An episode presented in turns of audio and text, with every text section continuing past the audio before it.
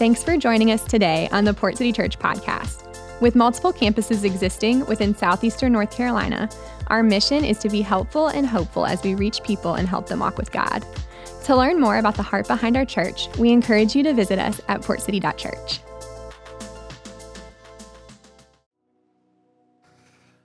Good morning.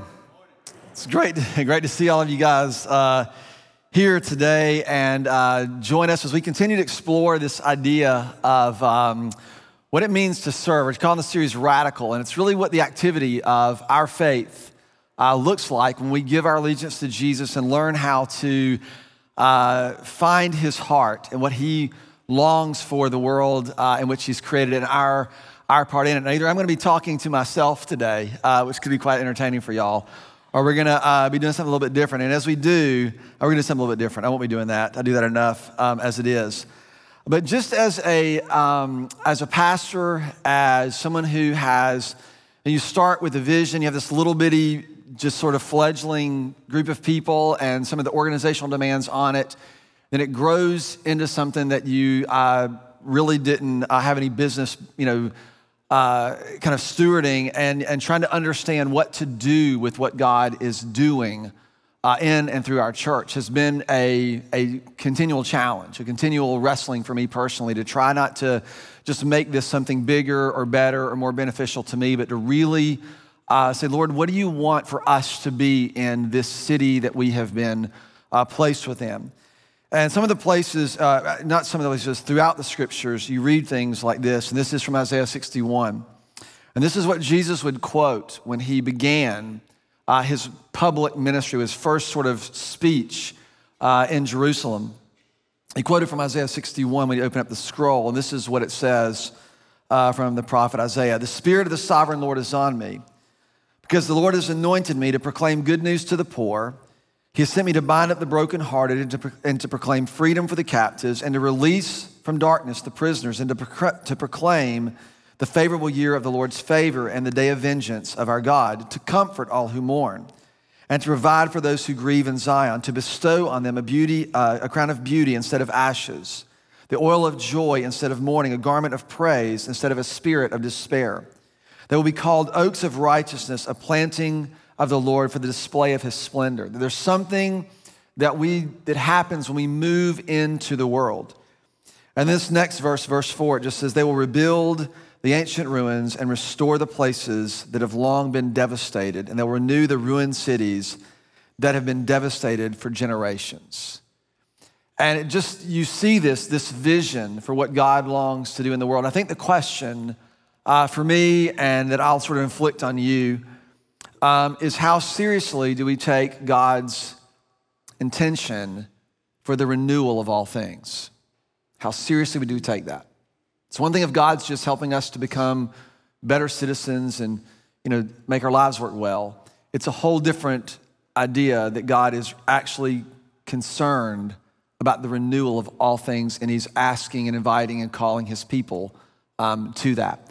And so we partner with a lot of organizations. Uh, a couple of our uh, kind of primary partners, um, well, one of them we're going to uh, hear from today is Vigilant Hope.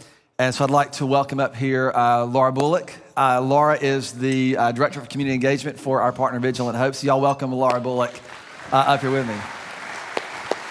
Hey, Laura. Good morning. Good morning. Good morning. Thank you so much for taking some time today. And uh, we've spent a lot of time talking about this, uh, and this could come out, I assure you, in three different ways over three different services, uh, but it's gonna be a lot of fun. Absolutely. I, I hope. And so, if you'll just take a moment and maybe uh, explain uh, kind of what you do with Vigilant Hope, what Vigilant Hope does, and their uh, philosophy and sort of how, you know, that kind of thing. Yeah, absolutely. So, Vigilant Hope, we're a local neighborhood based ministry our mission is kind of twofold. So, our primary goal is to help the, the body of Christ in Wilmington love their city well. Um, how, you know, like I think the average follower of Jesus is like, okay, there's over 2,000 verses in my Bible about poverty and justice. If you didn't know that, there's over 2,000. And so if I'm reading my Bible, I'm going, I'm supposed to love the poor. I'm supposed to love hurting people. But what does that actually look like in 2023 in Wilmington in my life? We kind of get a little paralyzed. So, the purpose of Vigilant Hope is to help equip followers of Jesus to figure that out, find where their, their passion meets the need. But who are we to be teaching that? So we teach workshops and classes and all that good stuff. We're doing some here now. But who are we to teach it if we're not living it ourselves? And so we really focus on a specific neighborhood on the south side of downtown Wilmington. And we have a couple, we started with some just really basic front door stuff, eating meals together. So we have four community gatherings each week where people from different walks of life eat meals together or spend time together. We, we spent a lot of time listening to the community to assess and understand what the community was concerned about or the community hoped to see happen in their area. And so out of that bubbled up a need for access to showers for people who are unsheltered. So we have a mobile shower trailer. Uh, out of that, we started to get to know people who didn't want to be on the streets anymore. And so we, we looked at kind of how do we stand in some gaps. And we, we started a leadership pipeline that, that's a leadership development program. In that, we ran into this challenge of economic opportunity. If you haven't had a sustainable job or if you don't have a lot of kind of marketable skills, maybe you need somebody who knows you and, and who you know and trust to kind of walk alongside. So we started a, coffee shop to help fund that right. work. And so, really, we're kind of responding to the concerns and desires of the neighborhood yeah, yeah. Um, while teaching the church how to how to do the same. Before you share your story, can you give us like a picture of what the, the when you say the needs of the neighborhood, we all have a picture in our head, but maybe like help help me understand, help us understand um, what kind of things are you talking about? Like, what does it look like in real life? Like we, the experience most of us have when you say unsheltered is someone standing on the yeah, yeah. the corner uh, at one of the big intersections with the signs. Sure. But there's there's a lot more to it. Absolutely. And what, what is it that you see, and how? What's the lay the, the, the lay of the land look like in those neighborhoods? Yeah. Well, I always say like Wilmington as a city is is known for uh, like our lovely beaches human trafficking, opioid related deaths, and, and the massacre of 1898, right? like, right. that's what we're famous for, yep. just FYI. Uh, we, we regularly, like, top 10 in opioid related deaths. Like, we have a lot of challenges in our city. Um, that people are facing. But you know, I think you know we, we always say poverty is a relational a relational thing. It's broken relationships with God, self, each other, and creation. And so out of that, you know, we see a lot of people who are are, are suffering with food insecurity. Right. Uh, maybe it's that they have the money for food, but they can't get to a grocery store. It's transportation.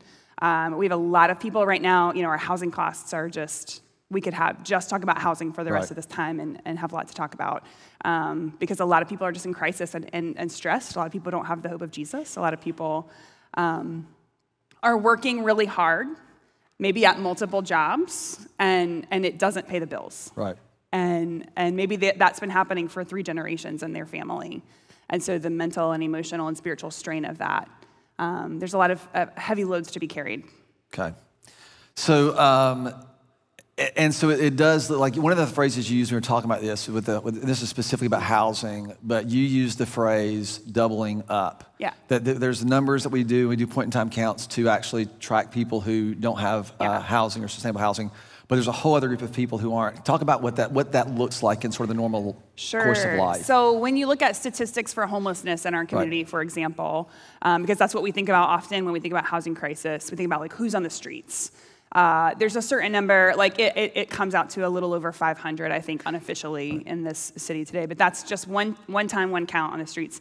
Uh, what we have in our community is a lot of families who, like a lot of kids who don't have a permanent address, but their family lives with grandma for a minute and then go lives with auntie for a minute and then lives in a, a motel for a couple of nights while they can pay for it and then maybe is in the car for a second and then is in with a friend's house. And so we call that living doubled up when multiple families are living in a space that maybe is only designed for one family.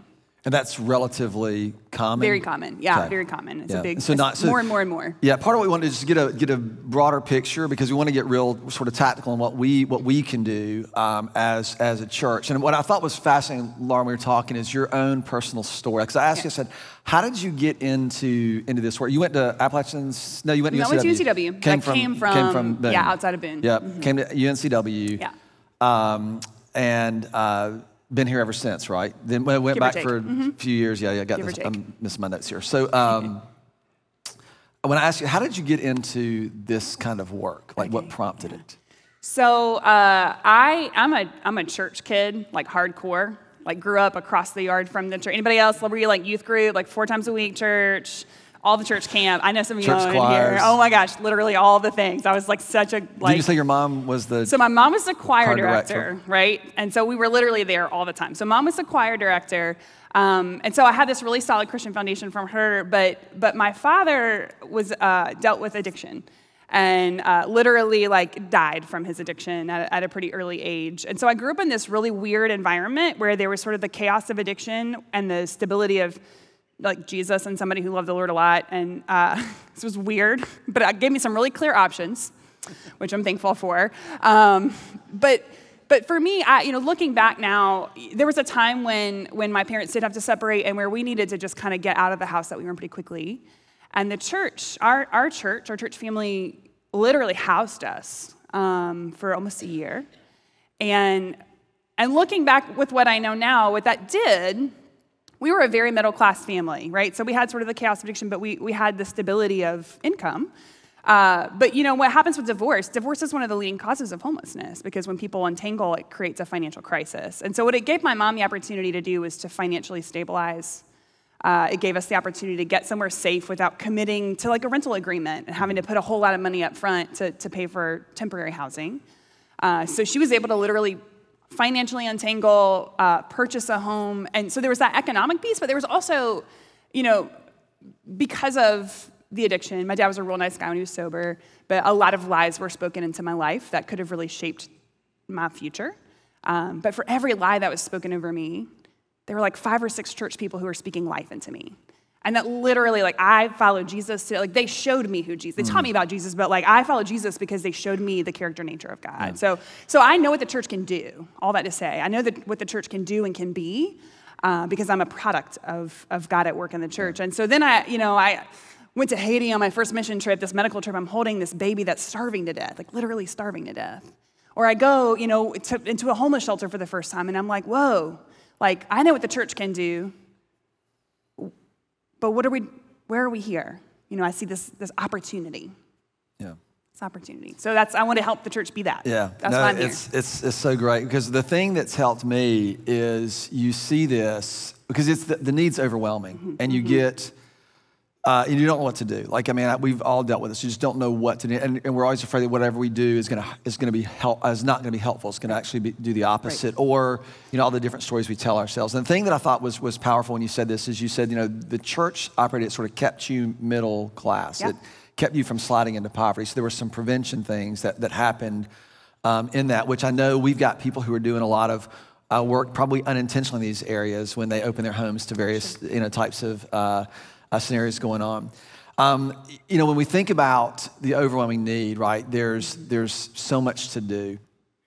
Uh, I think one of the other things I Lou mentioned this is um, when you wrote this down, I wrote down in my notes um, that you you fundamentally see the church as a place that can bring this way of life, you know, on the actual earth. That there's something we can actually do that shapes the trajectory of how people experience um, their lives, particularly when they've been just just demolished for yeah, so long. absolutely Um, you know, part of um, you know what you were talking about and what some of the things you guys teach is, is a lot of these these areas. I grew up uh, thinking that the social justice gospel was something other than biblical. Uh, I don't know if y'all have ever had that experience. But that's how I grew up. And it wasn't bad. It was just that was the perspective of of the culture.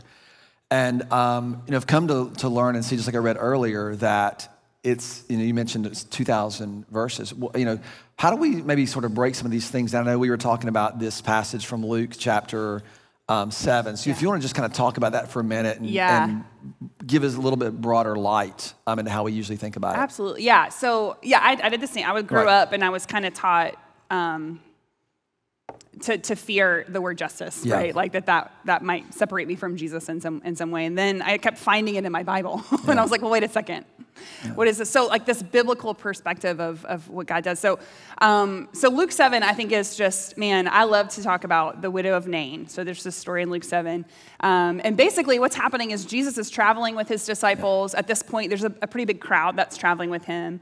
And they pass by the entrance of this, this town, and there's another big crowd. that It's a funeral.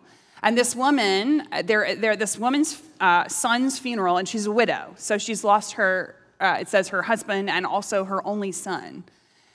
And it says, the text says, in the midst of these two crowds, Jesus sees her and his heart breaks for her. One translation says his heart breaks for her, moved with compassion. And so he, he literally like breaks up their journey. He goes over to her. And what he sees, and I think the reason his heart breaks is this widow has lost her only son, which, you know, if, I know there's been a lot of loss in this room, like the depth of grief of losing a child alone.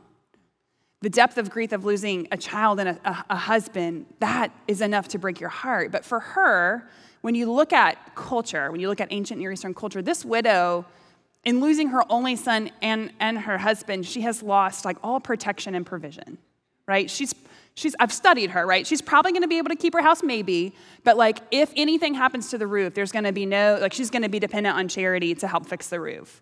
Uh, there are charity programs within the church at that time, but they're in a different, they're in Jerusalem. So she's got to figure out how to get to Jerusalem to get food to charity food, and then to figure out how to get it back home. Um, and then on top of that, socially, like culturally, when bad things happen to people, people there's like an honor shame culture situation. Yeah. So so they're gonna look at her, like all those people are looking, going, whoa, her husband and her what great sin, what did she do? Which I don't think it's that different from us, right? You know, like, I mean, how often do we look at somebody we love karma, lost right? in addiction, somebody on that street corner, and we're like, what did they do to get themselves mm. into that? I mean, it's the same mentality, right? So they're thinking, what great sin did she commit? So socially, they're probably going to be like, ooh, let's hang back from this sinner. Right? So economically, she's destroyed. Socially, she's destroyed. She's also probably going, what did I do? Because that's how they perceived God at that time. But we know that's not how God is because Jesus Clearly so. He is yeah. the embodiment of yeah. God, and it broke his heart. So G- Jesus goes over and he raises the son from the dead. But what, and so we see that, we're like, cool, miracle. And that's great, right? Relationship restored with the son. But in doing that, he, ha- he restores her socioeconomically. He restores her relationally, sense of relationship to family and also to her community. And he, like, obviously, I think she's probably going, this guy is the one, right? Restores her spiritually. And so, I, and when we look at all these miracles in the, in the Gospels, that happens all the time. Yeah. Like every time there's more to it than just the withered hand yeah. or the ability to walk. He's restoring people for purpose yeah. and for provision, and so one. and, and this goes along. This, this it's, I mean, I was listening to you talk about that uh, in a place where you were teaching. It's just it was really, really insightful. Um, I remember uh, years ago, um, I was at a conference and um, it was about helping in poverty. And a guy put, um, the guy who was teaching the seminar put up a cartoon and it had people, uh, these, you know, kind of obviously well to do people on a truck. And then all the, the, the people who lived in poverty were down below the truck and they were throwing bread from the mm-hmm. truck. And the, uh, the caption at the bottom simply said, Don't throw bread from the truck. Yeah. And um, the point is that you can't tackle these issues from a distance. Right. You have to get you know, proximate yeah. um, to them. And you know, part of what happened with Jesus, right, he just entered right into the mess. But one of the things that I'd love for you to talk about is, is not only the proximity, but when you were when you were saying this, you used the phrase that it was protection, and, and she lost her protection in her advocacy. Oh yeah. Mm-hmm. Um, and we think of advocacy, especially today, as more of awareness and someone like it's more of a legal or a, a political mm-hmm. advocacy. But, but talk about what proximity and the advocacy of the church might look like for, for our, our congregation. Yeah, absolutely. So, you know, I think um, advocacy is another word that people are like, right. Should, what should you know, right. you get nervous what's what's around. Your agenda? Like, what's yeah, agenda? there's usually the sort of assumption of an agenda. Um, but like the Holy Spirit is our advocate, right? The Holy yep. Spirit is our advocate. Um, so uh, I think when, what happens when you get close to someone, right? When you get near to someone who is hurting, when someone you love is hurting, it matters to you. And you want to, uh, you know, the first thing we typically want to do is fix it, but we're not, we're not right. Jesus, so sometimes we can't fix it ourselves, or maybe it's not our place to fix it. Uh, but you want to advocate, you want to create opportunities for somebody. Like if somebody doesn't have a job and you see them just so discouraged and frustrated because they cannot find a job, you want to like, fi- like who right. do I know? Right. Who am I connected to? Uh, who, like, what door might I be able to help open so that that person can get a job? Yeah.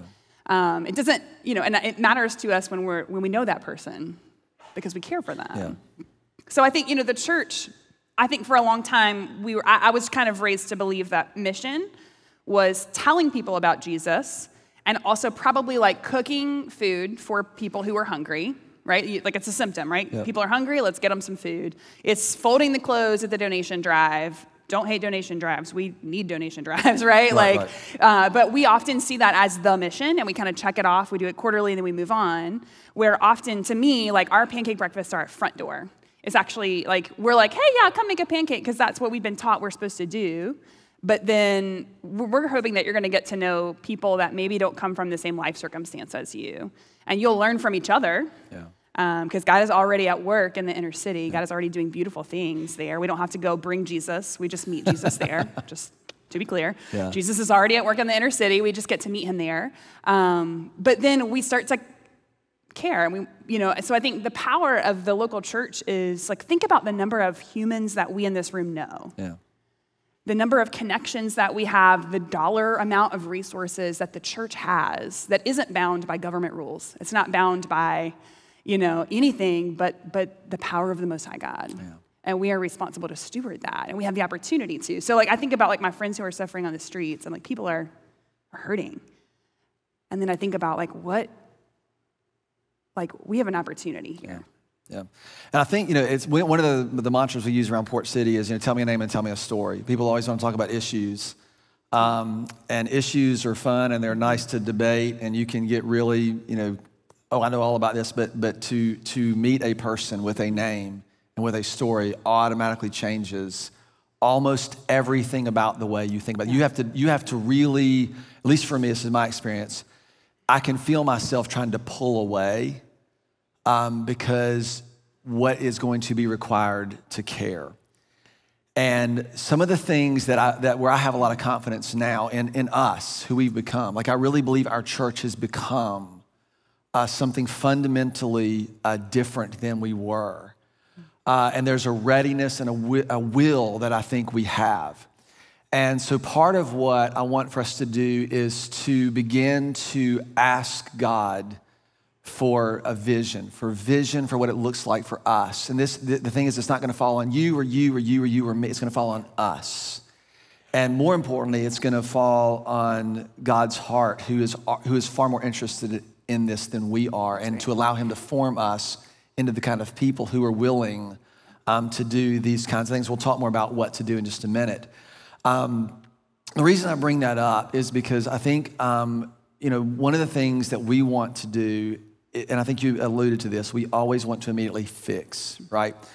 Um, one of the philosophies we've really appreciated about Vigilant Hope, and this is why we do partner, we partner with Vigilant Hope um, very directly and very intentionally, and it's because of the relational ministry that they do.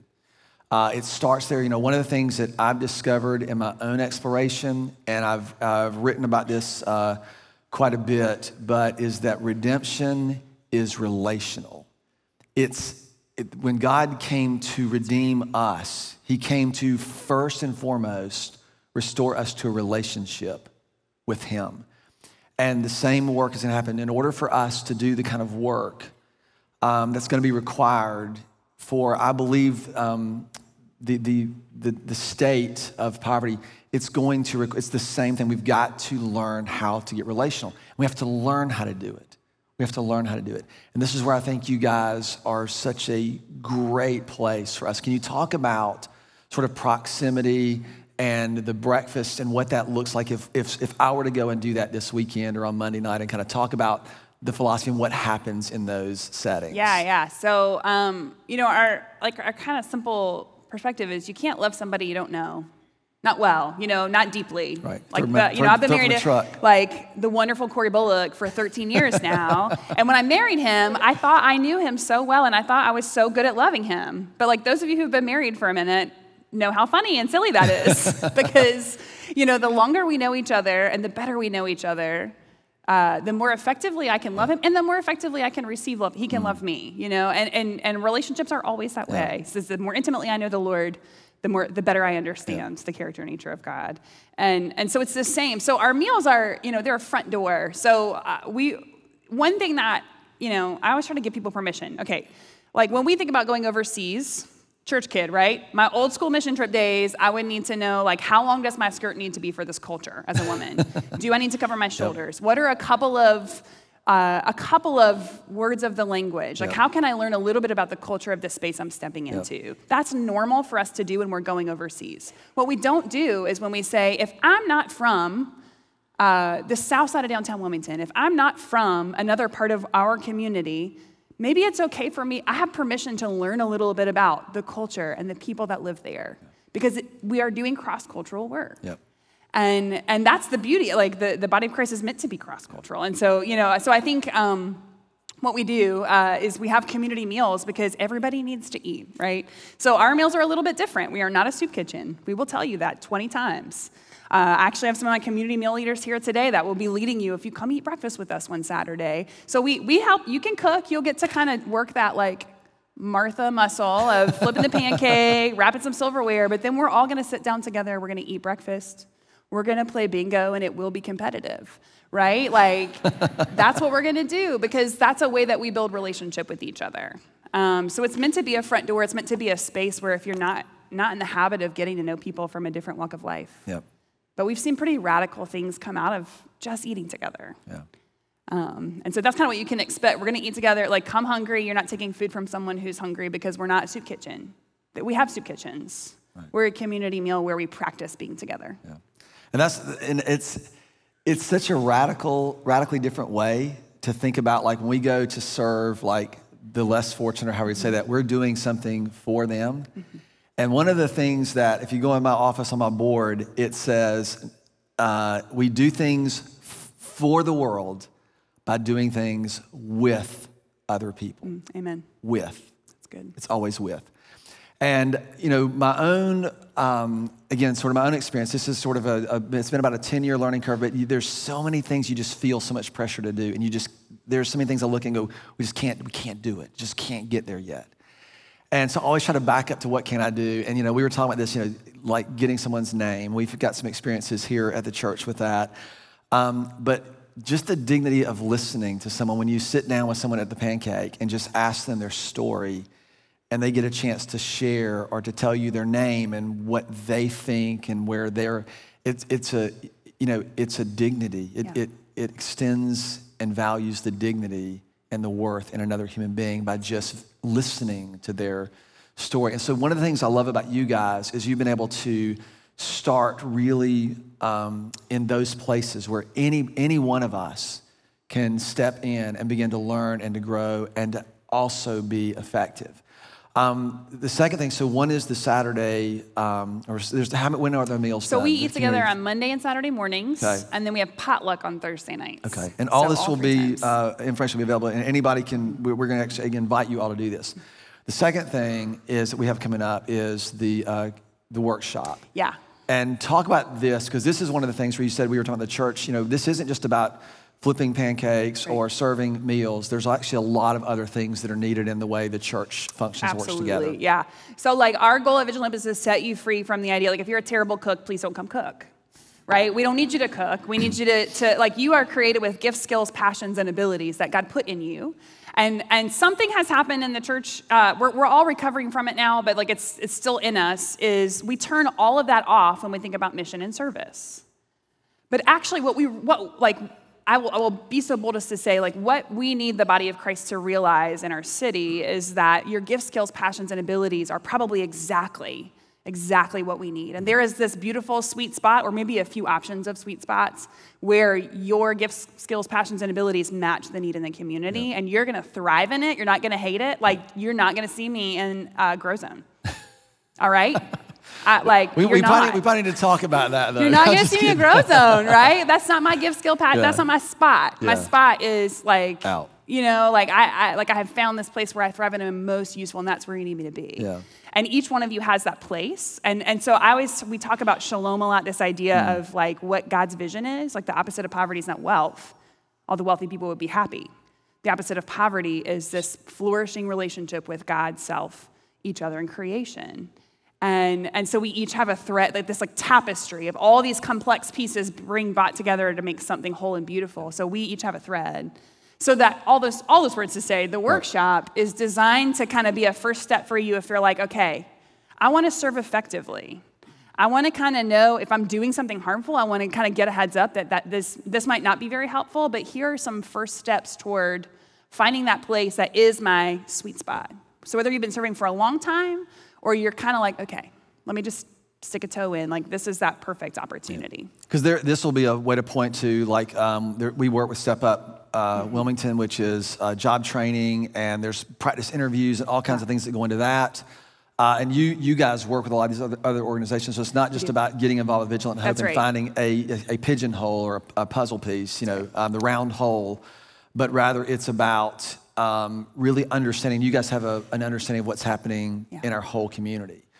You know, part of our pledge as a church, because this, this isn't to say that you need to do something every Saturday of your week. I, what we recognize, and part of our effort and the way we're trying to structure and arrange as a church, is we want to ensure that whatever you do is going to be meaningful to you and your family. We, we talk about accessible. It's going to be accessible to you and your family where you are, with the experience you have, with the age that your children are, the season of life that you're in, because we know what that's like, right? And so we want to make sure that it's accessible for you and it's going to be meaningful to you in your walk and to your sense of participating in what God is doing. We want to make sure that's, that's happening. And also, we want it to be effective. Like part of what we are committed to, we're not just trying to make people feel better about themselves, about doing something for people. We want to actually move the needle in some of the areas of poverty, food security, and meaningful employment. We can't do a lot uh, with affordable housing yet, um, but make no mistake about it, we're going to be trying to put as much pressure in as many places as possible. But it starts when we learn how to have relationships, when we, when we start to invest in relationships and start doing things with other people. So these two things are going to be a part um, of that. And so just to uh, sort of um, sum up, and Laura, just thank you so much for the work that you guys do. Um, one more thing, um, for those of you who don't know, we have a Vigilant Hope coffee shop in our um, space, and you guys run it. Yeah. Um, how helpful is that um, to you guys? Yeah. Oh my gosh. So, like, literally, the easiest way to support us is to just buy coffee. It's so simple, y'all. But here's why: because it's not just about like making money for like it. It does help pay our bills, but really, what what that does is it provides kind of like what, the, what happened with the widow. So like we have intentionally hired a few community members that like used to use our shower trailer and now they run it, or used to depend on resources and now, uh, and and that that coffee shop funds their job and it funds that holistic like we like we're able to come in and say okay let's figure out together housing and, and transportation and employment and all those things all together at once. And and so literally just by drinking coffee you're contributing to that to that shalom. So yay perfect. Yeah so drink um, coffee. drink coffee. Volunteer in the coffee shop. Yeah all these things are but but these are ways for us as a church to extend ourselves in ways that, that are available available to us. And so the two things that you can do uh, is to go and sign up for a meal um, and actually go and have pancakes or uh, the community meal on Monday, uh, Monday night or Thursday. Is that correct? Uh, you can actually do that. We'll help schedule and organize. We don't need 400 people to show up uh, tomorrow night. It would probably be a problem. Um, so we'll help organize and schedule that as we, as we need. And to um, make a, a, plan to be at the workshop. community workshop, at the workshop on June the 4th. Is yeah. that the time? I think Clay's going to give us some more details on that. Um, so I hope this, you know, for you, for all of us, is, is, is helpful to begin to get a picture and understanding what's happening and, and the role that we have as a church. And when I was praying for our time this morning, I was like, Lord, you know, would you help us to measure the effectiveness of this time together by what we are willing to consider, by what you and I are willing to consider about what is happening in the world and what we're learning about what's happening in our very own city and how we can actually um, be a part of moving the needle and bringing redemptive um, hope uh, into these places. Laura, thank you for your work. Thank you. thank you. so much for your time. Can we say thank you to Laura Bullock for being here? And Clay, if you'll come on up, Clay's got some instructions uh, for us.